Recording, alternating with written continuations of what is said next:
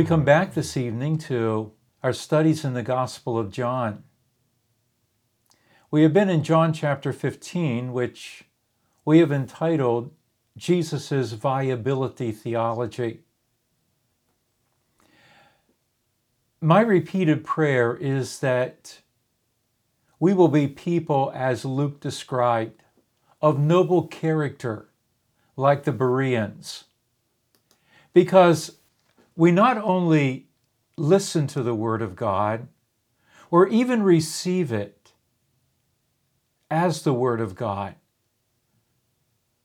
but that we study the Word of God. I pray that we will be like Ezra. It says of Ezra that he was a teacher well-versed in the law of Moses, and that Ezra had devoted himself to the study and observance of the law of God and the teaching its decrees and laws to Israel. That is God's desire for all of us, that we would know better and better His Word, that we would study it as a workman, so that it would thoroughly equip us for every good work, so that our lives would speak of Jesus to others. Not just our words, but His Word having its influence in our lives. And dear friends, there is nothing more valuable that we could do with our time than to study the words of Jesus. When we were last together, we were looking at John chapter fifteen and verse sixteen. I'd like to take a little bit of time this evening and go back and look at what Jesus has been teaching us here in this chapter, and then come to where we last left off in our study. We have called this chapter Jesus' Viability Theology. And that is because at the very beginning, He presents to us this paradigm of viability. He said, "I am the true vine, and my Father is the gardener. He cuts off every branch in me that bears no fruit, while every branch that does bear fruit, He prunes, so that it will be even more fruitful. Remain in me as I also remain in you." And here is His principle regarding viability. No branch can bear fruit by itself. It must remain in the vine. Neither can you bear fruit except you remain in me. This is His paradigm of viability, and this is the principle of viability. No branch can bear fruit of its own efforts. It must remain in the vine.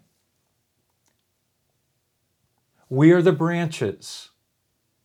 He is the vine. Only as He remains in us and we remain in Him can we bear fruit.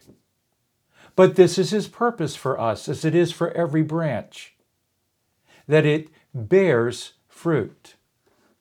We then looked at the heart of viability. Jesus said, no branch can bear fruit by itself. In verse nine, Jesus said, "As the Father has loved me, so have I loved you. Now remain in my love. If you keep my commands, you will remain in my love, just as I have kept my Father's commands and remain in His love." This is an emphasis that we especially heard from Jesus in chapter fourteen, And yet it's one that we see throughout the life of Jesus in what he says and what he attributes as the basis for all that he does. This word, remain, that is at the heart of viability. No branch can bear fruit by itself. It must remain in the vine. But Jesus doesn't tell us to do something that has not been first applied by him. And that is a truth that we have seen many times in our study of the Gospel of John. And here he repeats it again, just as I. He has remained in the Father, and the Father has remained in him. He emphasized that in John chapter fourteen. And now he says to us in John chapter fifteen, you remain in me just as I remain in the Father. Remain in my love, just as I remain in the Father's love. Keep my commands, just as I have kept my Father's commands. So Jesus is our true paradigm. We want to do what he did. And we want our lives to reveal that we are truly in him. In verses five through eight, Jesus enhanced that paradigm of viability. He said, I am the vine, you are the branches. If you remain in me and I in you, you will bear much fruit. Apart from me, you can do nothing. This is to my Father's glory, that you bear much fruit, showing yourselves to be my disciples. Jesus has talked about bearing fruit and then being pruned so that we bear more fruit. But the goal is to enhance fruit bearing even more. And so he gives us this emphasis, that you bear much fruit. And much fruit does have a purpose. It is to the Father's glory. It demonstrates that we are truly the disciples of Jesus Christ. He is revealed as we bear much fruit. Therefore, that ought to be our prayer. Lord, help me to bear more fruit. I want Christ to be revealed in my life. In verses nine through sixteen, Jesus presented to us an expanded paradigm of this principle of remaining in him and it producing results. Let's go back to that passage and look at what Jesus has said. As the Father has loved me, so have I loved you. Now remain in my love. If you obey my commands, you will remain in my love, just as I have obeyed my Father's commands and remain in his love. I have told you this so that my joy may be in you and that your joy may be complete. My command is this, love each other as I have loved you. Greater love has no one than this, that he lay down his life for his friends. You are my friends if you do what I command. I no longer call you servants because a servant does not know his master's business. Instead, I have called you friends. For everything that I learned from my Father, I have made known to you. You did not choose me, but I chose you and appointed you so that you might go and bear fruit, fruit that will last. Then the Father will give you whatever you ask in my name.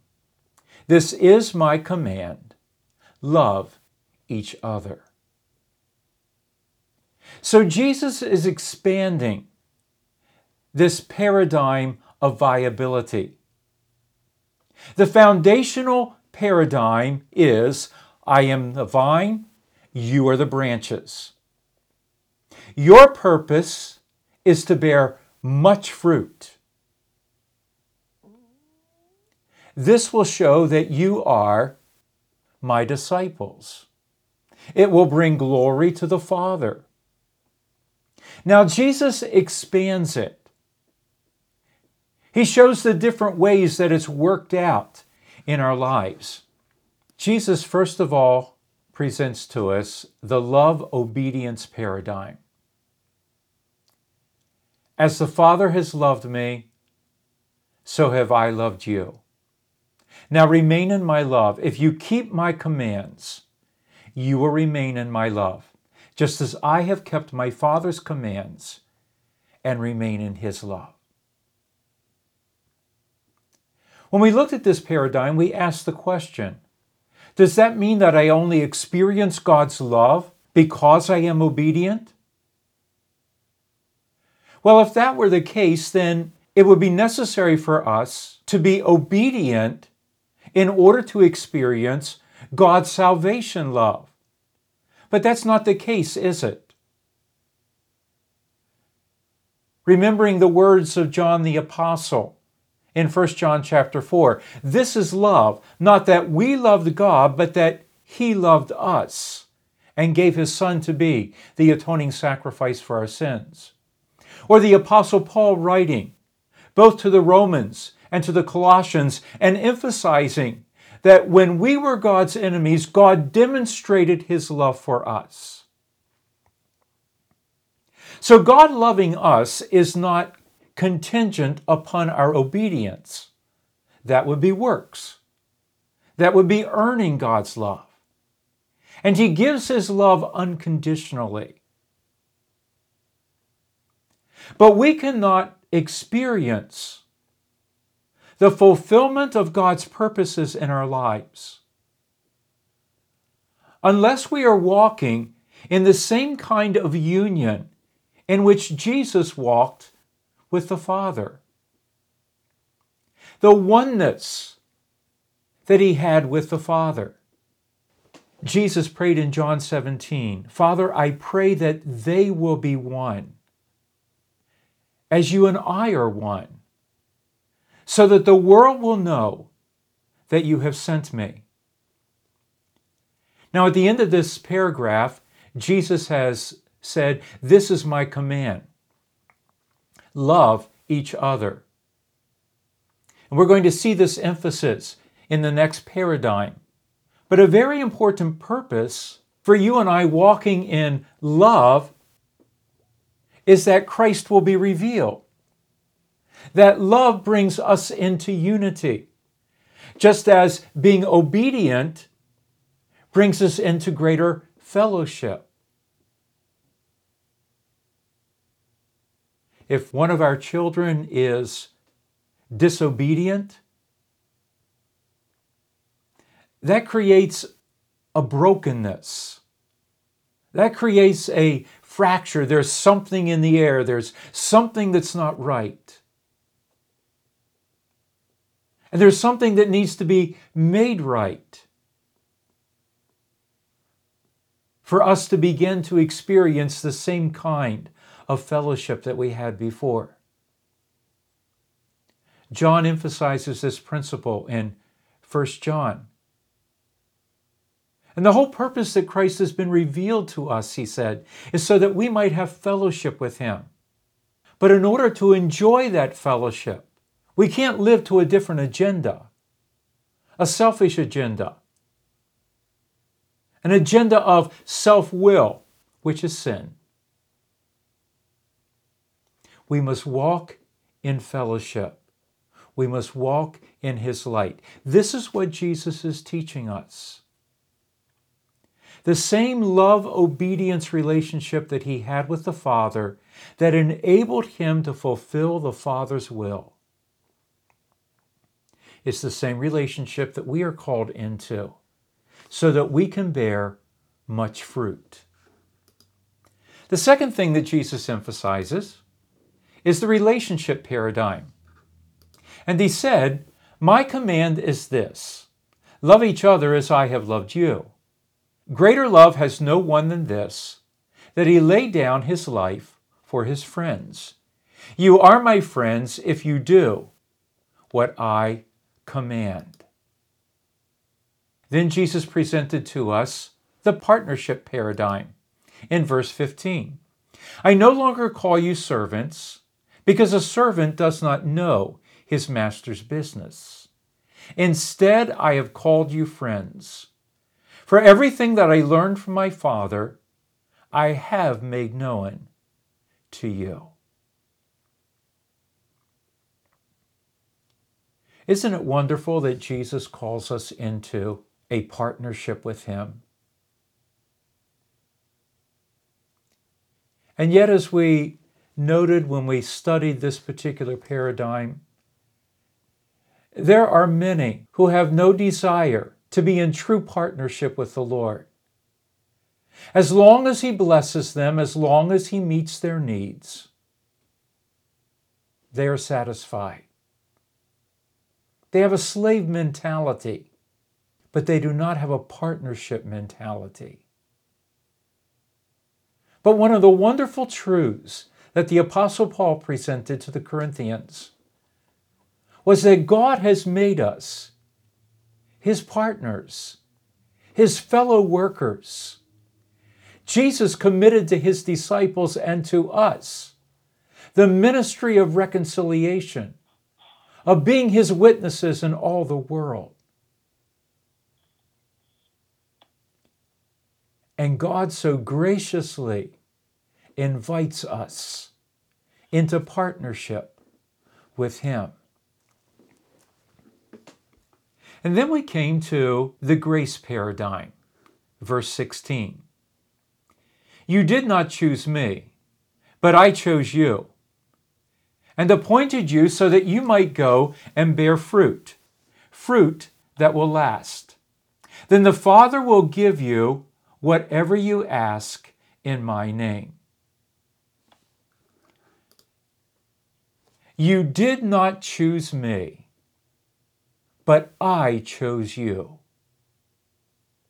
and appointed you so that you might go and bear fruit, fruit that will last. Then the Father will give you whatever you ask in my name. This is a powerful verse. It is a keynote verse. It is a verse that is filled with theological, scriptural, practical implications. Jesus, remember, is using his time with the disciples this evening to lay the foundation for the full apostolic revelation that the apostles will receive and give. When you and I read through the letters that the apostles wrote, we can see that everything that they said built on the foundation of what Jesus was emphasizing to them in this evening. And this is one of those verses that contains a vast amount of apostolic teaching that is given through their letters. We looked at this theology of choosing. You did not choose me, I chose you. No doubt when Jesus spoke these words, the thoughts of each of the disciples went back to the moment when they encountered Jesus. And he called each one to follow him. They did not seek him out.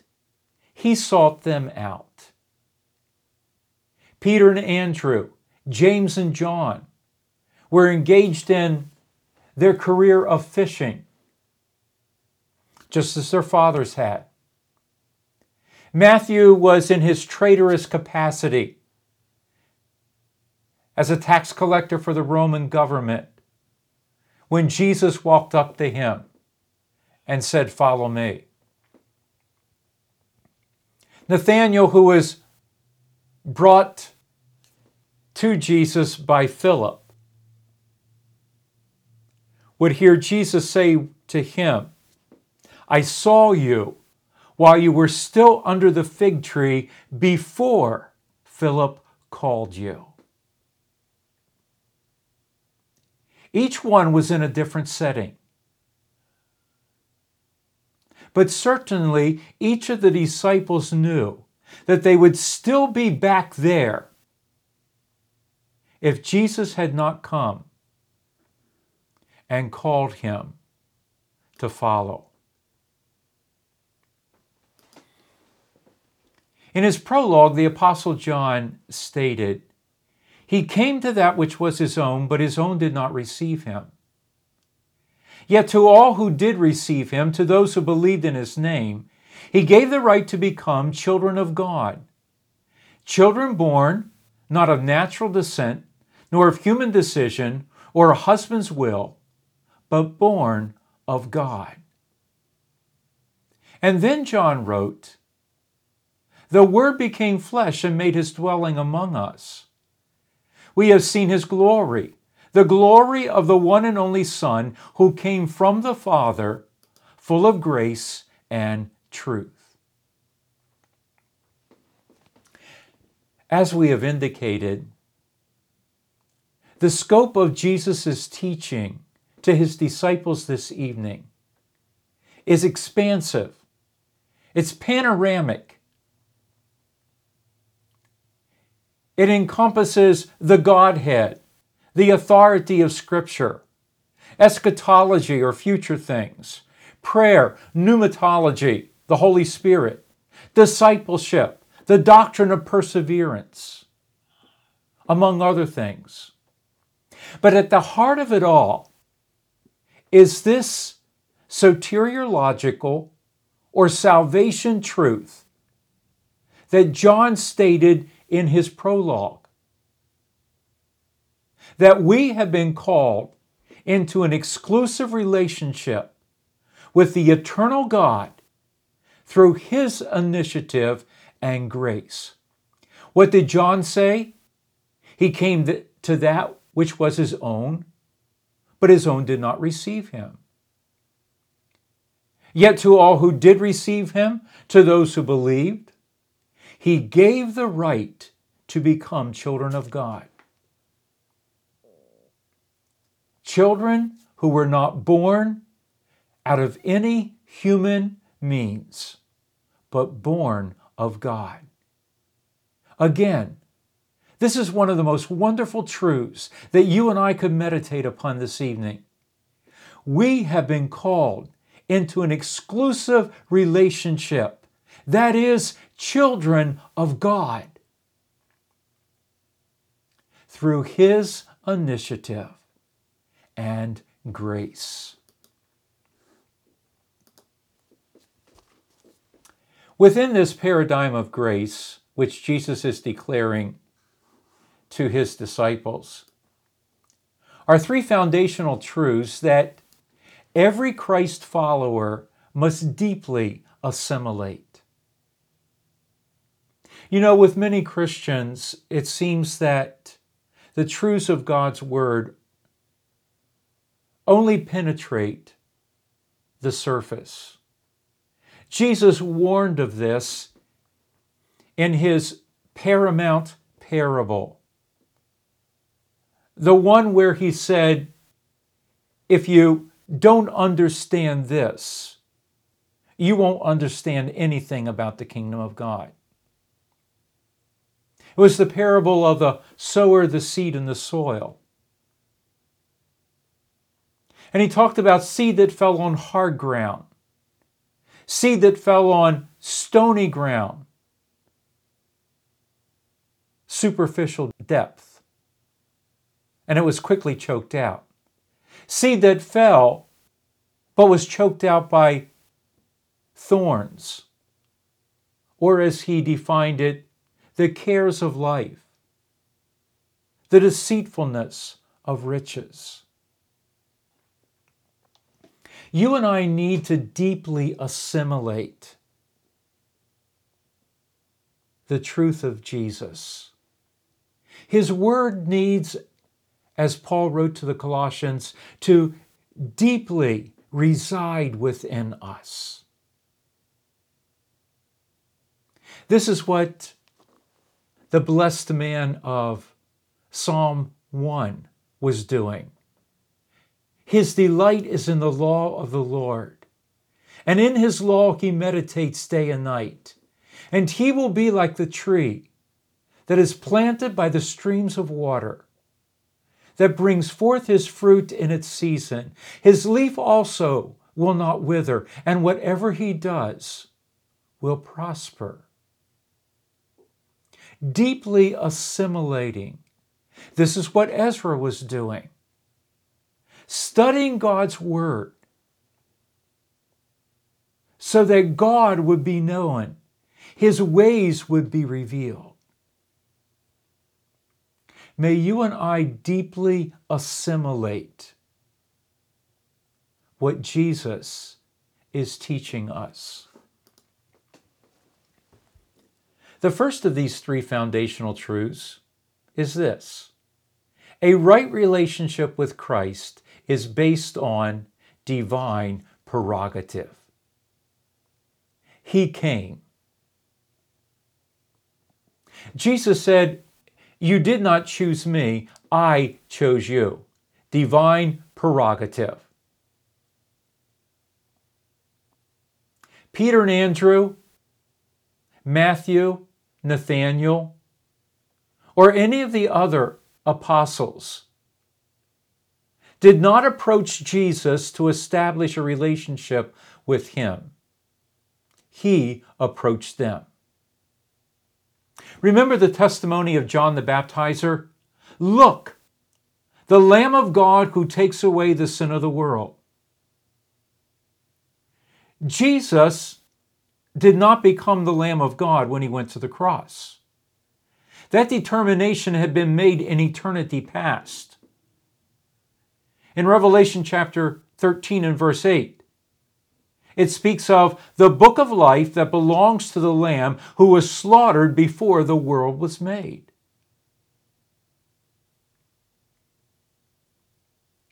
And so Jesus, the Lamb, came into this world. The Word was made flesh, and he came full of grace and truth. Jesus provided the basis for God the Father to exercise his prerogative, to choose for his eternal purposes and glory those who would be contaminated by sin.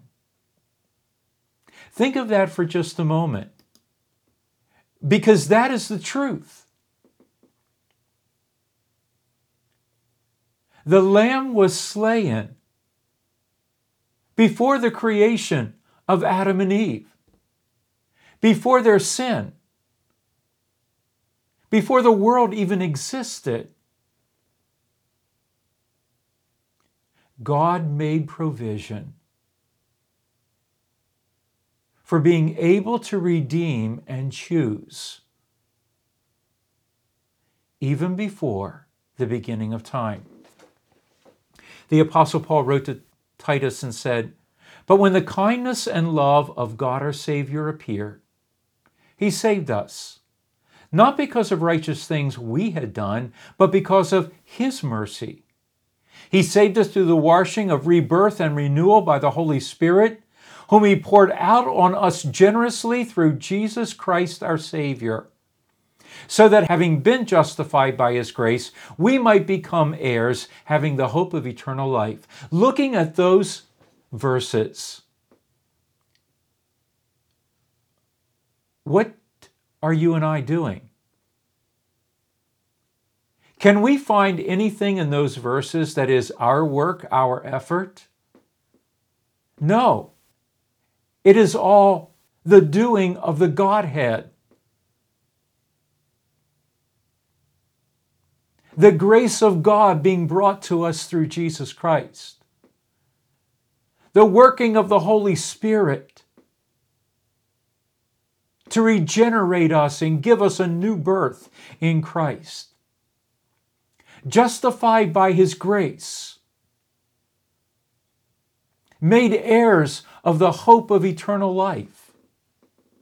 You and I are recipients of a divine choosing. You did not choose me, I chose you. A right relationship with Christ is based on divine prerogative. The second foundational truth is this: a right relationship with God, and by extension, a suitability to serve the purposes of God, requires a compatibility that could only be accomplished through Jesus, the Lamb that takes away the sins of the world. Looking at that truth, it reminds us of what the Council of twenty-four Elders sang in honor of the Lamb. You are worthy because with your blood you have purchased men from every tribe and language and nation and made them to be a kingdom and priests to serve our God. Paul uses the terminology in Colossians chapter one of having been qualified by God to share in the inheritance of the saints. So a right relationship with God and a suitability or a qualification to serve the purposes of God requires a compatibility that could only be accomplished through Jesus. The Apostle Paul wrote in Ephesians chapter one, "For He," that is God the Father, "chose us in Christ before the creation of His of the world, to be holy and blameless in His sight." There's the compatibility.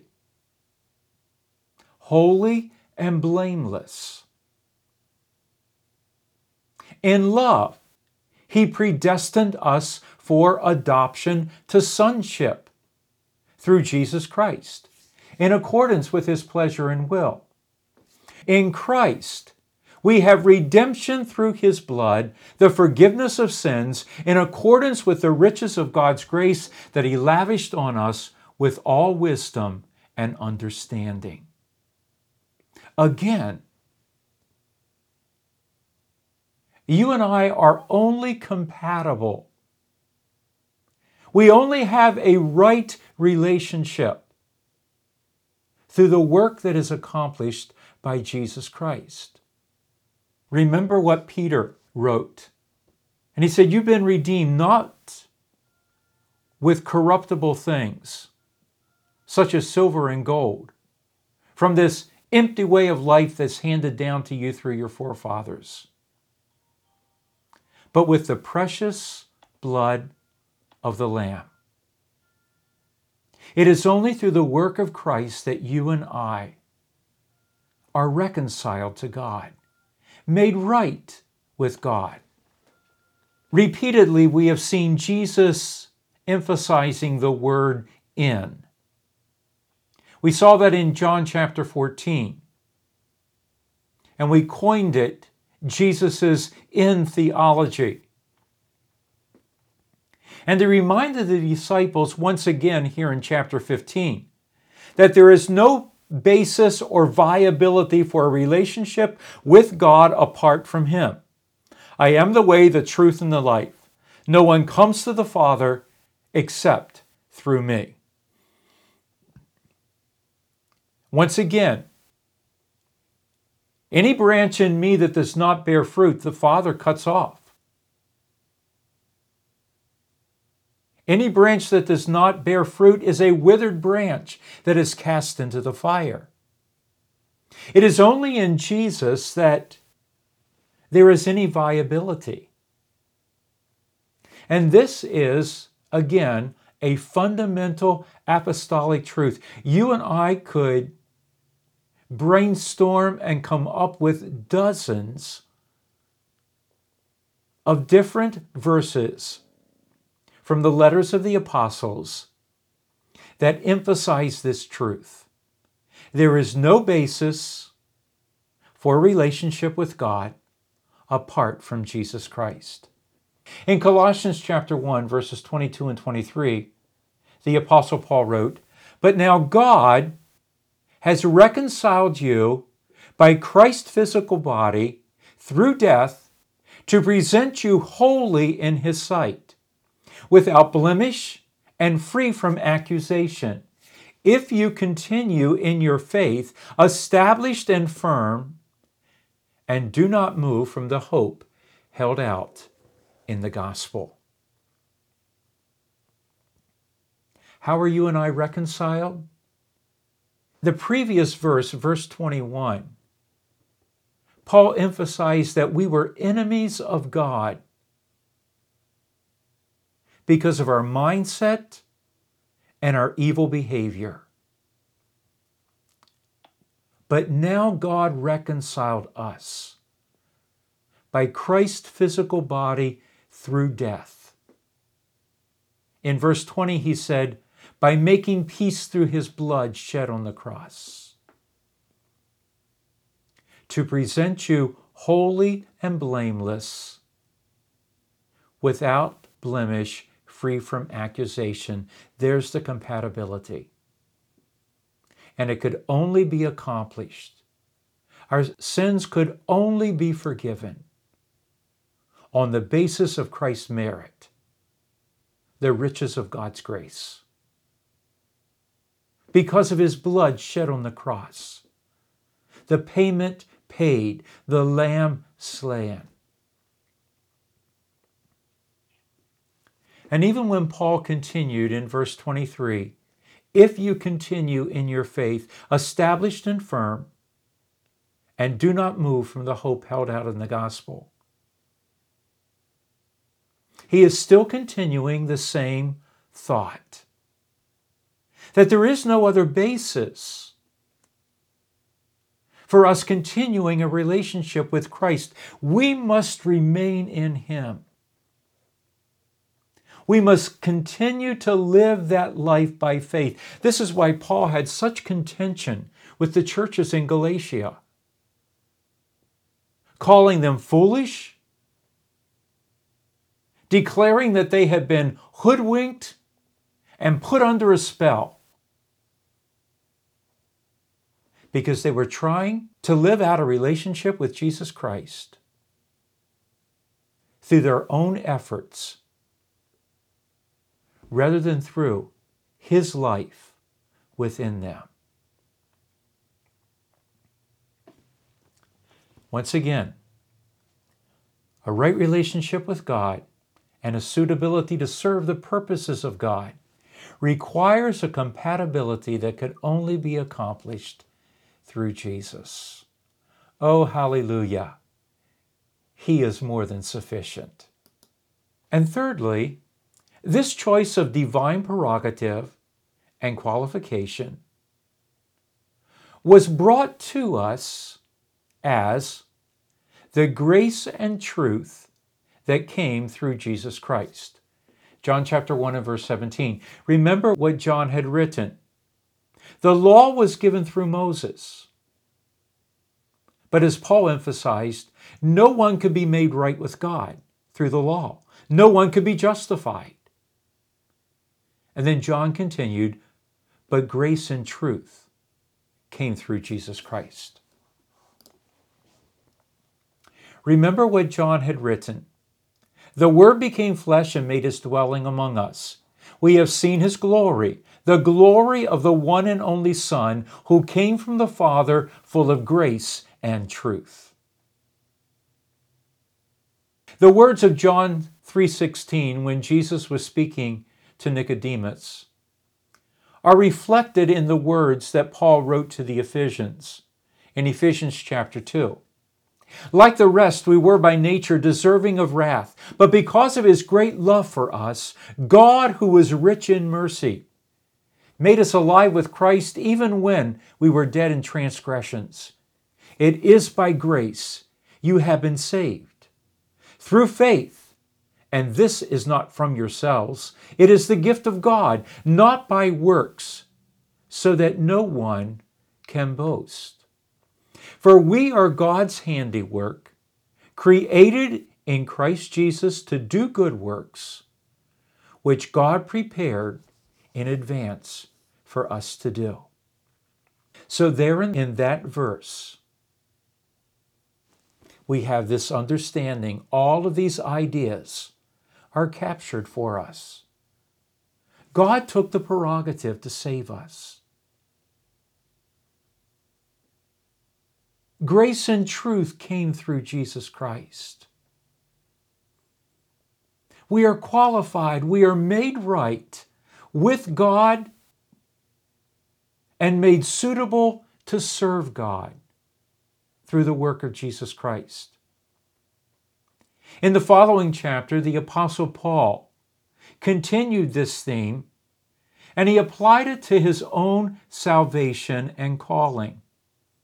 He wrote, "I became a servant of this gospel by the gift of God's grace given me through the working of his power.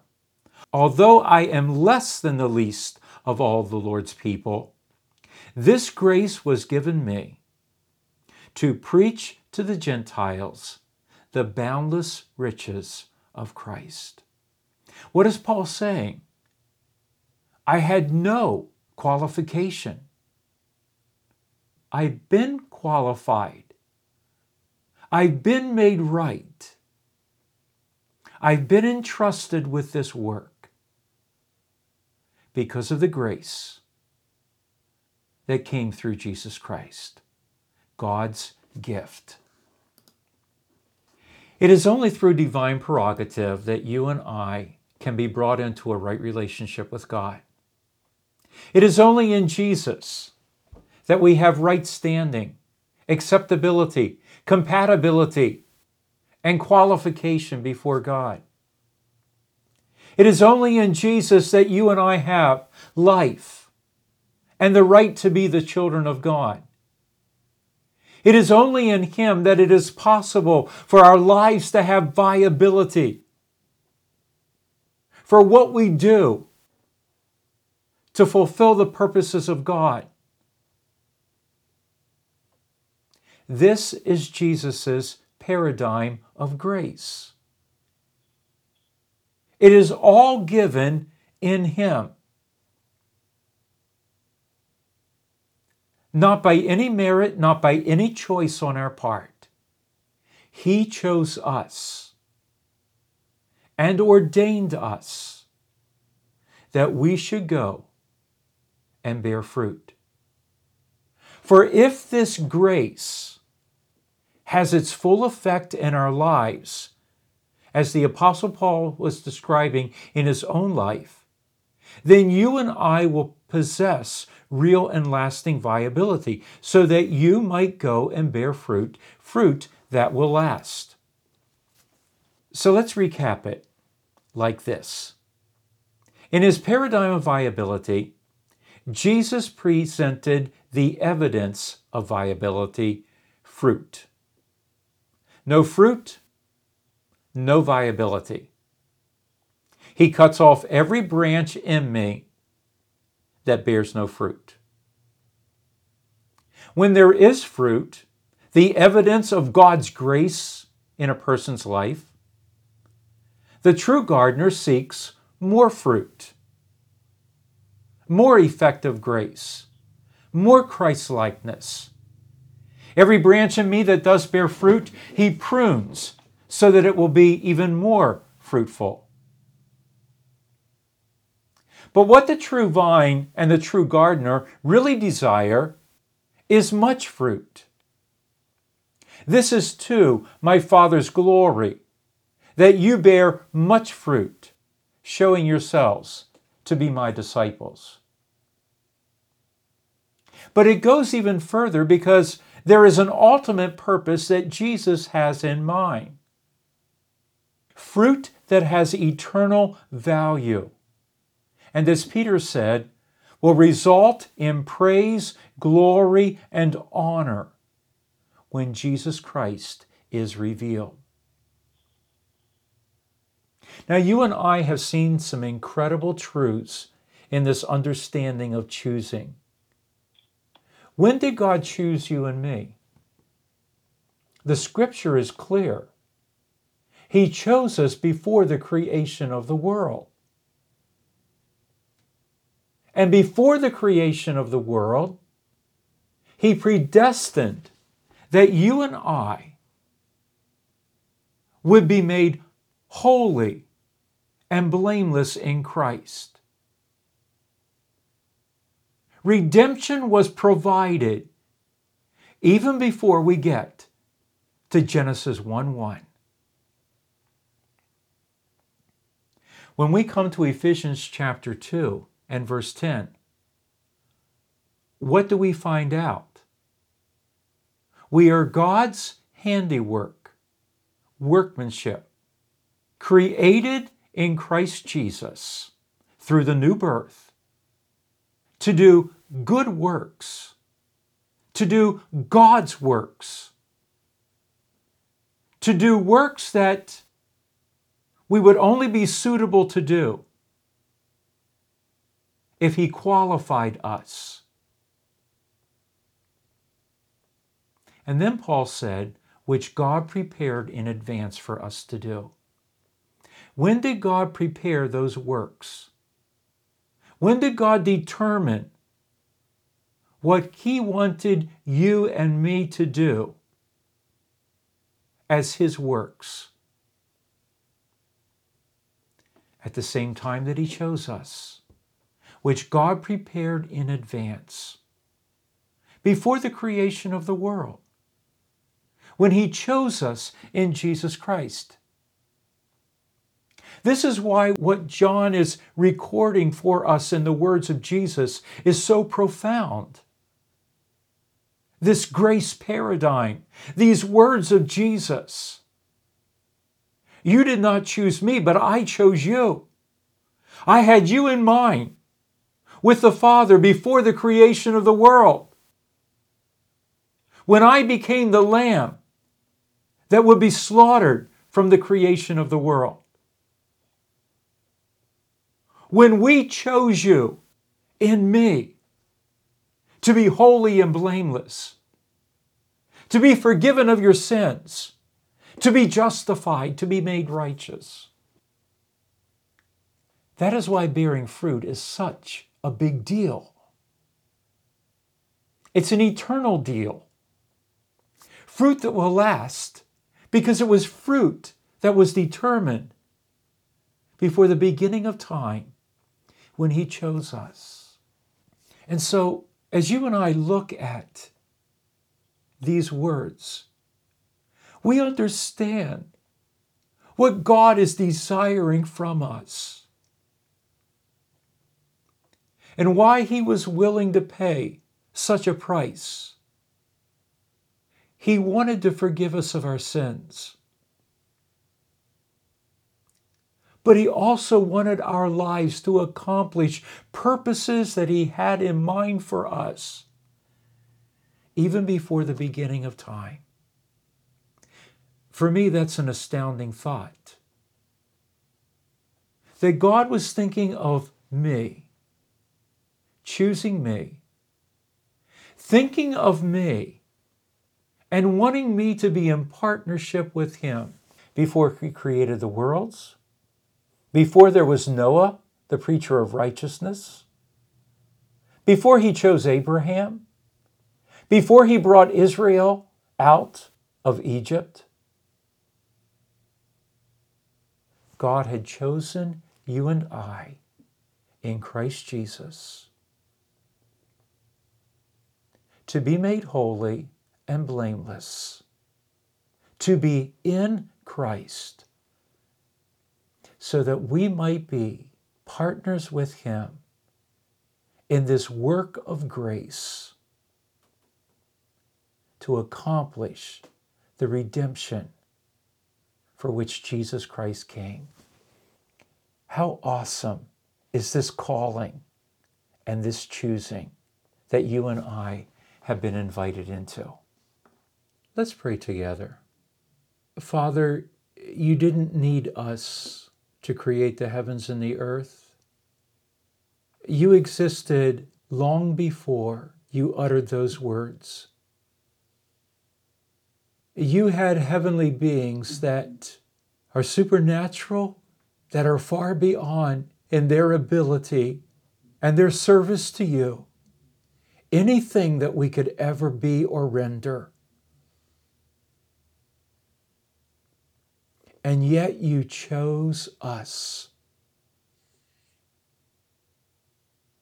You chose us to partner with you. You chose us to bear fruit that has the potential of bringing you eternal praise and glory. You chose us to bring to its fullness the work of Jesus Christ among the nations of the earth.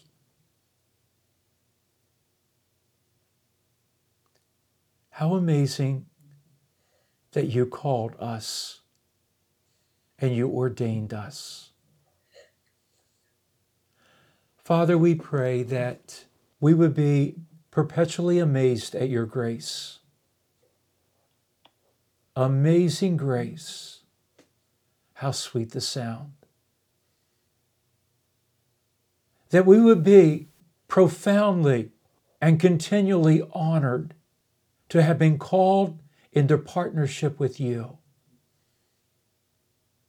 and that we would want to bear fruit that will last. So, Lord, I pray that your word will richly dwell in my heart. I pray that it will work within me to make me more like Jesus Christ, and so that you can do through me everything that you determined before the beginning of time.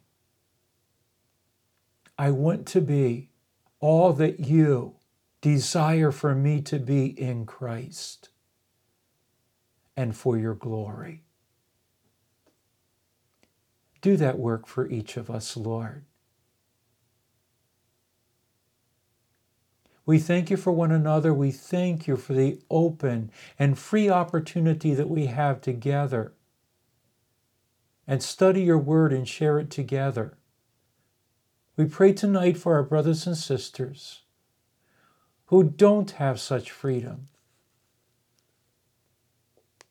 And we pray, Lord, for those who have never heard the name of Jesus. We pray that you would continue to use us to intercede, that the gospel of the Lord Jesus Christ, that the good news would come to them. We pray your blessing over one another. We pray your protection for each one in our church family. And we thank you in the name of Jesus. Amen.